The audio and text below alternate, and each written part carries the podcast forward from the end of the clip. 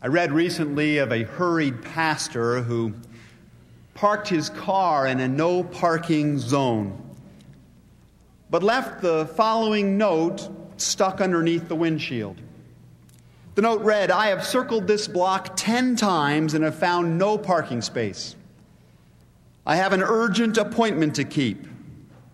So forgive us our trespasses.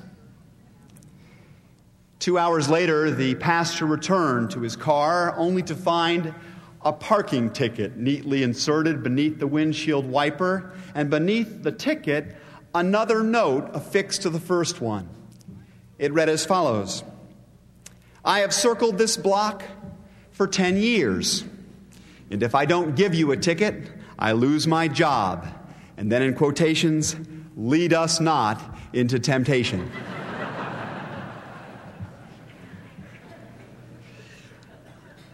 It's hard sometimes, isn't it, to, to really see or to find the appropriate balance or relationship between grace on the one hand and accountability on the other, between the desire for mercy and the need for a certain amount of judgment to keep us honest. Or, as the Bible so often puts it, the need for love and for truth. Someone has said that love and truth are a little bit like sodium and chlorine. Sodium is an extremely active element found naturally only in combined form with other elements. It always links itself to some other element. Chlorine, on the other hand, is, well, it's that poisonous gas that gives bleach its offensive odor. But when sodium and chlorine are combined, the result is wonderful. It becomes, of course, sodium chloride, table salt, the substance we use to preserve our meat and to bring out the marvelous flavor in food. If you think about it, love and truth work a bit like that too. Truth without love can be something of a dangerous and noxious substance, can it not? It can burn and offend without doing much good at all. For no matter how true truth is, without love tempting it, tempering its chemistry, truth tends to discourage people sometimes instead of to challenge them, to break the spirit rather than activating the will. And unless someone receiving that truth knows that we're speaking the truth in love to them, rather than to them in fear or anger or pride, then the message will often be received as destructive criticism instead of the constructive critique that seasons the soul. That is why I suppose when he speaks to the churches at the end of the age, Jesus takes pains to identify first love as the primary Christian virtue. A church or an individual that is filled first and foremost with the love of Jesus Christ will be able to reconcile conflicts and resolve relationships and renew hopes and vision in a gracious manner that convinces people and reminds ourselves that Jesus really is the way, the truth, and the life. That was something that the early Christians at Ephesus apparently needed to remember and to do some repenting over and then to resume living out wholeheartedly. As parents and friends, as church members and mentors and servants out in the marketplace of life, sometimes we need to be reminded of the primacy of love. Open ourselves afresh to the inpouring provision of that grace that it might flow over the edges of the container of our lives and, and temper all the truth that we share with others. A lack of love, however, isn't always the most pressing problem that an individual Christian or even a whole church faces. Sometimes the, the greatest need is actually at the other end of the spectrum. And the Christians at Pergamum, for example, well, they apparently had the love ingredient in sufficient measure. But if they were going to be the salt of the earth that Christ had called them to be, well, then their love, perhaps like yours and mine sometimes, also had to be blended with a bit more of the truth. The city of Pergamum was located on the same postal circuit as the city of Ephesus and Smyrna and the other seven churches to which the book of Revelation is addressed. Like the city of Athens, it had a spectacular acropolis that rose up some 1,000 feet above the plain and was visible from miles and miles around. And the city had first gained notoriety way back in 133 BC when the Roman Empire had decided to make it its official capital for the Roman province of Asia. What followed in the years to come was a series of deeper investments in that city's life as Pergamum became the center of the official imperial cult. That is the tradition that increasingly grew up as Rome grew more powerful, of celebrating Caesar as not just an ordinary man, but as a divine himself. In addition to a succession of magnificent temples that were erected to honor Rome's emperors atop that Acropolis, Pergamum boasted an immense altar that had been literally carved out of the rock of the great mount that was dedicated to the god Zeus the Savior. It had as well an elegant temple to Athena, the goddess of war, and to Dionysius, the god of wine, and to Asclepius, the god of healing. In that way, Pergamum became a place of devotion for, for all who put their faith in power and pleasure and medical science as keys to human hope. Jesus called this center of misplaced worship. This place that had taken some of the great instruments that God had given to humanity for his service and elevated them to the, to the place of idol. He called this mountaintop the throne of Satan in his letter to the church. In our time, we don't seem to take quite so seriously the almost cultic devotion that that people in our time sometimes still give to the gods of power and pleasure and biotechnology. But it's apparent that the Pergamum, Pergamumese Christians did take that very, very seriously. And Jesus was moved by their devotion. We read in this passage Jesus' own words that you did not renounce your faith in me, even in the days of Antipas, my faithful witness who was put to death in your city.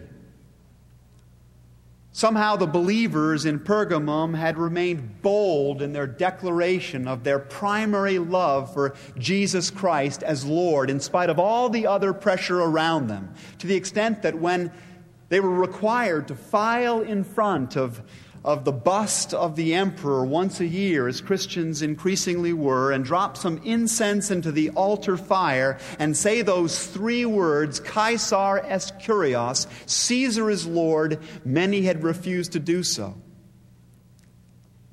And to make an example of them, one of them, they took Antipas and put him to death. But the Pergamum Christians had stood fast.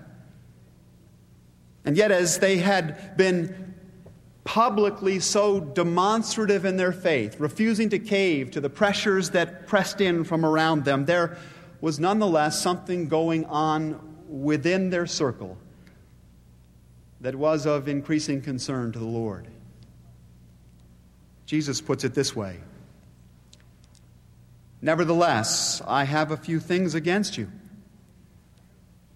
You have people there who hold to the teaching of Balaam. And likewise, you also have those who hold to the teaching of the Nicolaitans. Now, to understand this particular challenge of our Lord requires paging back in the scriptures to an episode in the history of Israel, as recorded in the book of Numbers, chapters 22 through 24. There we read about someone named Balaam, a prophet actually, in the employ of King Balak of Moab, a nation that repeatedly tried to stop Israel's colonization of the Promised Land. Unable to defeat Israel in an external battle, Balaam, the prophet of Balak, had hit upon a extremely insidious and clever plan to try and undermine Israel from the inside out. He organized the young women of Moab to go and seduce the soldiers of Israel. And many, over the course of subsequent years, surrendered the purity of their faith by joining these enchanting women and taking part in the Moabites' idolatrous practices and immoral feasts. And slowly, a subtle and progressive doctrinal and moral slide began,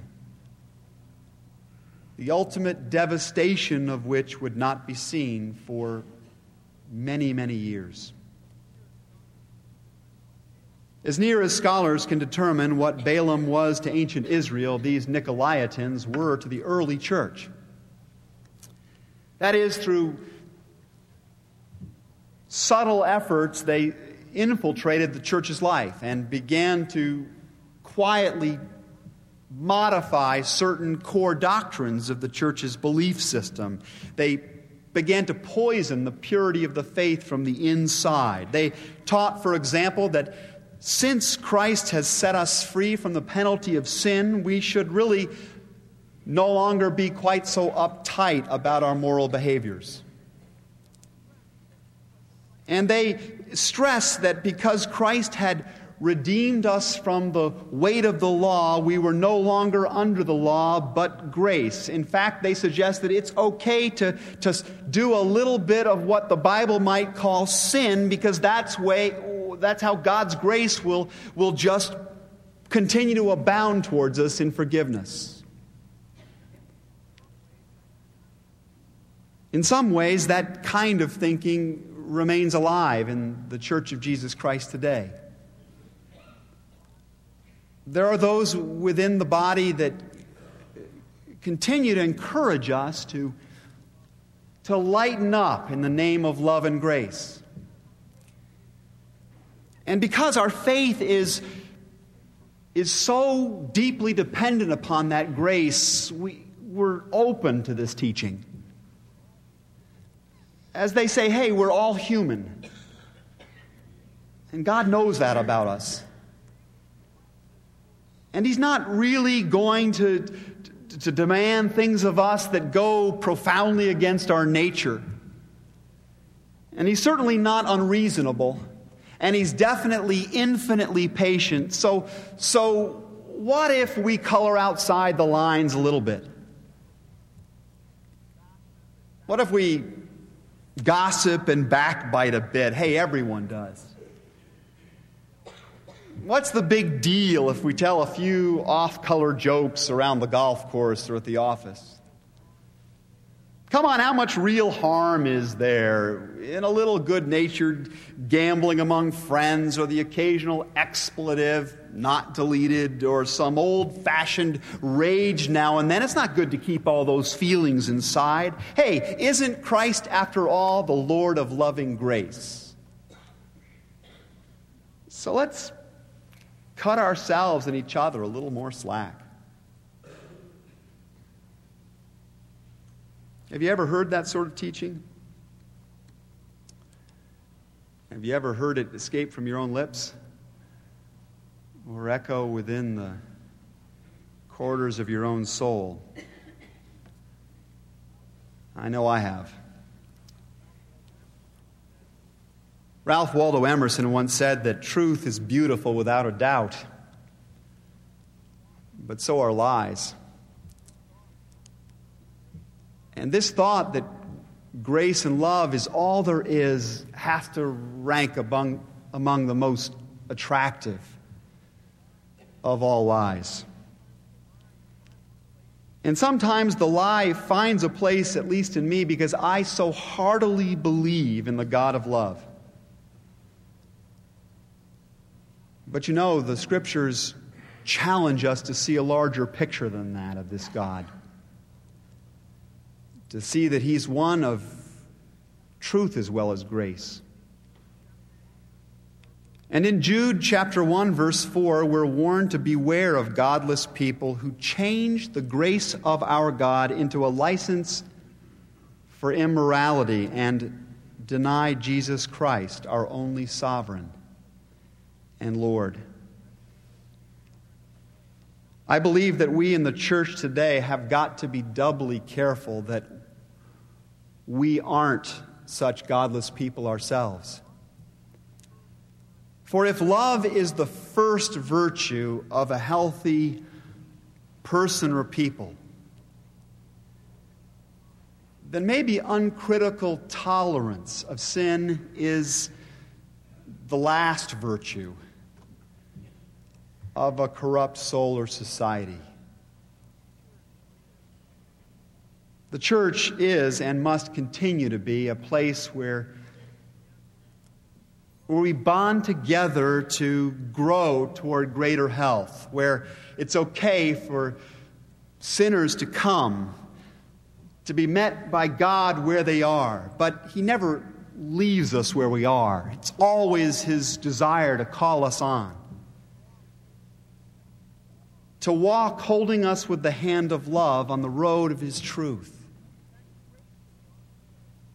And that grace that he offers us must always be tempered in our own lives by a knowledge that his calling to us is to a higher standard.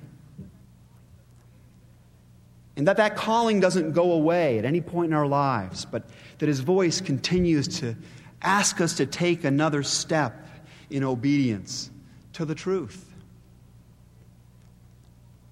The truth is that Jesus calls each of us, no matter how long we've been believers, to be people who pray fervently for a continual change in our sinful attitudes, to repent actively for misdeeds, to pursue zealously the purity of character and conduct that He exemplifies for us. He asks us to align our lives to the plumb line of His Word. And so, from time to time, it's helpful to ask ourselves how's the alignment going? How's our growth in obedience to His truth? Are we becoming more and more like Him? And, and striving to respond to that grace in obedience to His Word. Sometimes the first step in making some progress in that direction lies in simply admitting to God, to ourselves, and sometimes to one another that we're still pretty badly out of line and that we know we've got a ways to go. And sometimes people have the courage to do that. At a college in Fort Wayne, Indiana, some years ago, the speaker from Morning Chapel suddenly canceled his appearance at the last moment. The president of the college was in disarray, didn't know what to do, and desperate for something to fill the service, President Wesley Barrett called upon anyone who was just willing to share a word of testimony about what God was doing in their life. There was a terribly awkward silence in the place, as I imagine there might be if I said the same thing here. But then, after a long pause, a student somewhere out towards the back stood up. And the young man who stood there began in stumbling words to confess that he felt like he'd lost his sense of direction in life. That he needed to find some kind of a purpose for living, higher than just getting into grad school. He sat down, and a moment later, a young woman stood up. She began to tell of her secret eating disorder, how she'd been haunted by it for years, kept it a secret from all of these put together Christian classmates, and told of her aching desire to gain some control of the problem. And then another student stood up, and then another one, and another one, until before long the place was simply a buzz with people confessing their need for love and how far away they still knew they were from God's truth. And before anyone knew it, five hours had gone by. When interviewed later on the reason for this incredible outburst of confession, one student allegedly said, I simply got tired of the sham. I've been here three years. And I figure it's about time I got straightened out.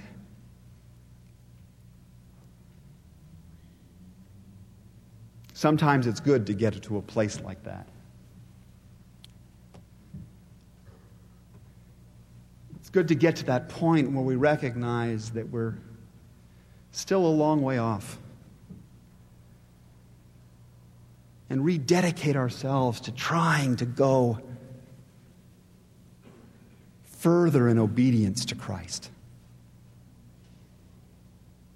Submitting our words, our attitudes, our resources, our behaviors, our jobs, our emotions to His Lordship. Sometimes it's good to say, you know, I, I do okay in the receiving love part. But I need to I need to go a lot further in the responding and the being obedient to truth part.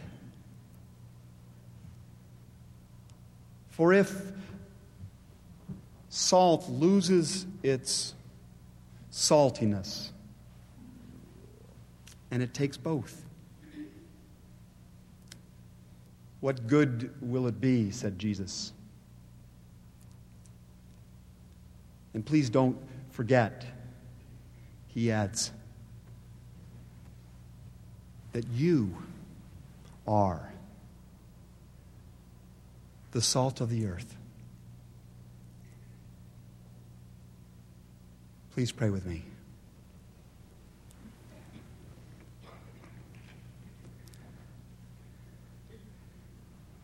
Gracious God, I, I come before you as one, as one member of this church that knows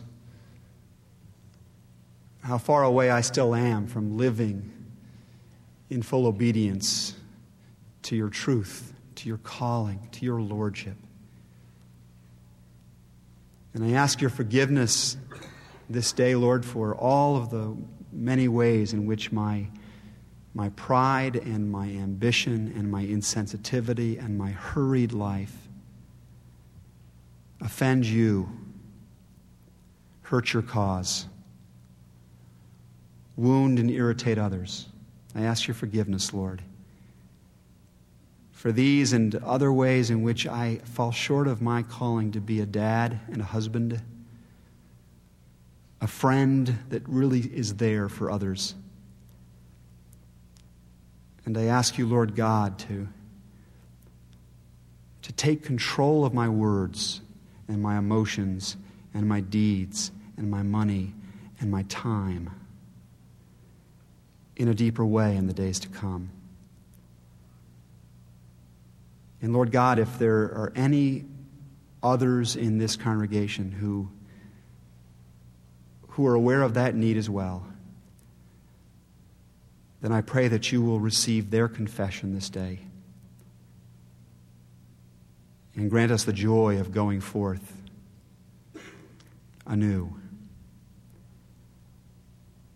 For we ask these things in the loving and saving name of Him who is the way, the truth, and the life. Amen.